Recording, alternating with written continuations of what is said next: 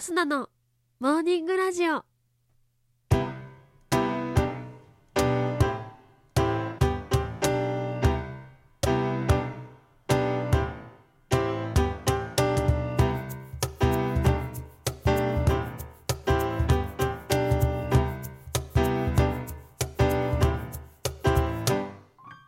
皆さんおはようございます。そして本日12月3日金曜日。お誕生日のあなたおめでとうございます。この番組はバイオリン弾きのアスナがあなたの今日一日が少しでも楽しくスタートできるようお手伝いをする番組となっております。今日のお天気や一日をワクワク過ごせるお役立ち情報などお話をしてまいります。どうぞ最後までお付き合いお願いいたします。それでは今日も早速お天気のコーナーから参りましょう。本日12月3日のお天気です。北日本から西日本の日本海側では雲が広がり広い範囲で雨が降るでしょう。ところにより雷を伴う見込みです。北日本から西日本の太平洋側はおおむね晴れますが朝にかけて東北から関東の沿岸部ではにわか雨がありそうです。南西諸島は雲の多い天気となり、ところによりにわか雨があるでしょう。最高気温は南西諸島で平年より低い他は平年並みか平年より高いところが多い予想となっております。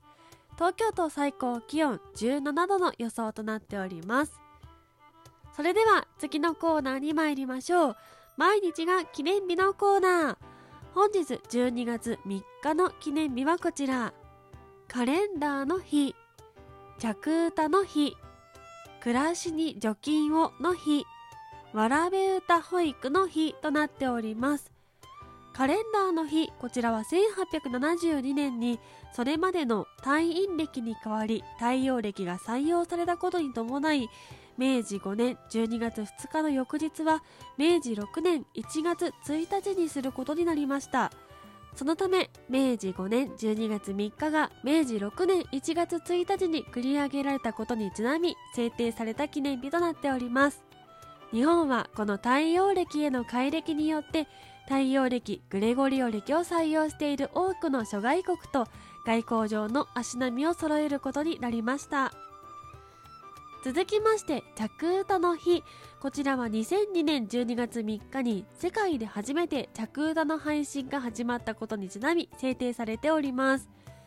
携帯電話と音楽の楽しみ方を深めさらに追求するとともに携帯電話やスマートフォンでの違法ダウンロードを社会的に排除することも目的の一つとされております。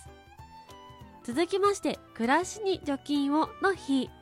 こちらはアルコール除菌剤、暮らしに除菌をは1、2の3で除菌を標語にしていることから、同製品の製造販売を行っている株式会社プラネットが1、2の3を12月3日と見立てて記念日に制定しております。例年12月頃からインフルエンザが流行り出す傾向にあることに加え、2019年後半から新型コロナウイルス COVID-19 の感染者が世界的に増えたことを鑑み毎日の暮らしの中で手洗いうがい除菌をしっかり行っていき衛生的な生活環境を意識していくことが呼びかけられております続きましてわらべ歌保育の日こちらは代表的なわらべ歌の一つにせっせっせーのよいよいよいがありよいよいよいのよを4、いを1とすると、よいよいよいの中に4が3つ、1が3つずつ入っていることから、4×3 が12、1×3 が3として12月3日を記念日として制定されております。その他12月3日記念日は国際障害者デー、記述の日、妻の日、プレママの日、プレイステーションの日、ひっつみの日、個人タクシーの日、みかんの日などに制定されております。それでは次のコーナーに参りましょう。ちょこっとトリビアのコーナー。今日はみかんの日ということなので、冬に美味しい栄養満点、みかんの雑学お話ししていきたいと思います。まず、なぜ今日がみかんの日なのか。こちら、いいを1が2つと捉えた時の語呂合わせとなっておりますいいが 1×2 みかんのみが3として12312月3日が記念日となっておりますちなみに11月3日も同じいいみかんの語呂から記念日に制定されております続きましてそもそもみかんって何種類くらいあるのというお話です。イヨカンやポンカンデコポンなどみかんによく似た果物たくさんありますが一般的にみかんと呼ばれるものは一体何種類くらいあるのでしょうか？実は柑橘類に分類されるものは全部で何千種類もあると言われております。そのうちの一つ温州みかんのことをみかんと呼ぶのですがなんとその温州みかんも100種類以上あるんだそうです。ただスーパーなどでは品種名ではなく愛媛みかんなど産地名で表して販売しているものが多いそうです。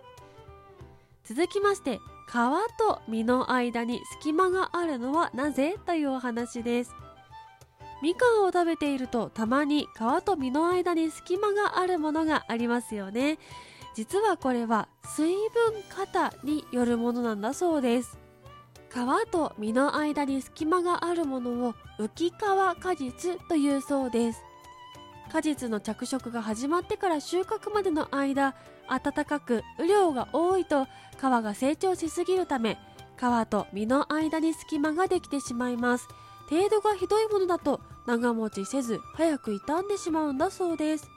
そのため皮の成長を遅らせるために薬剤を散布したり着色の進んだものから早めに収穫したりするなど浮き皮果実を作らない工夫をしているんだそうです。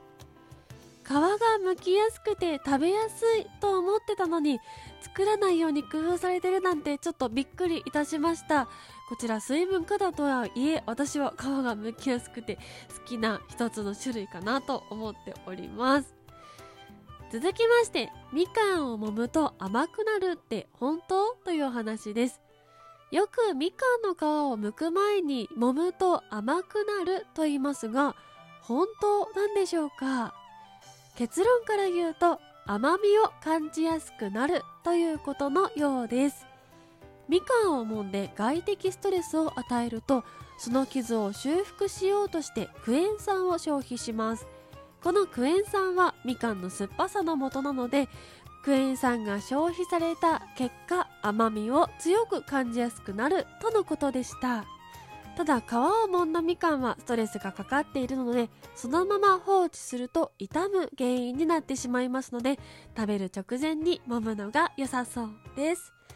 といったところで本日のモーニングラジオお別れの時間が近づいてまいりましたこの番組は平日毎朝6時半に更新、そして時々生配信もやっております。ぜひ番組ポチッとフォローしていただきまして、また明日のに会いに来てください。それでは今週も1週間皆様お疲れ様でした。今年残り少なくなってきておりますが、どうぞ充実した毎日をお過ごしください。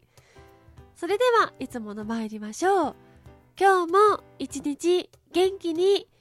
いってらっしゃい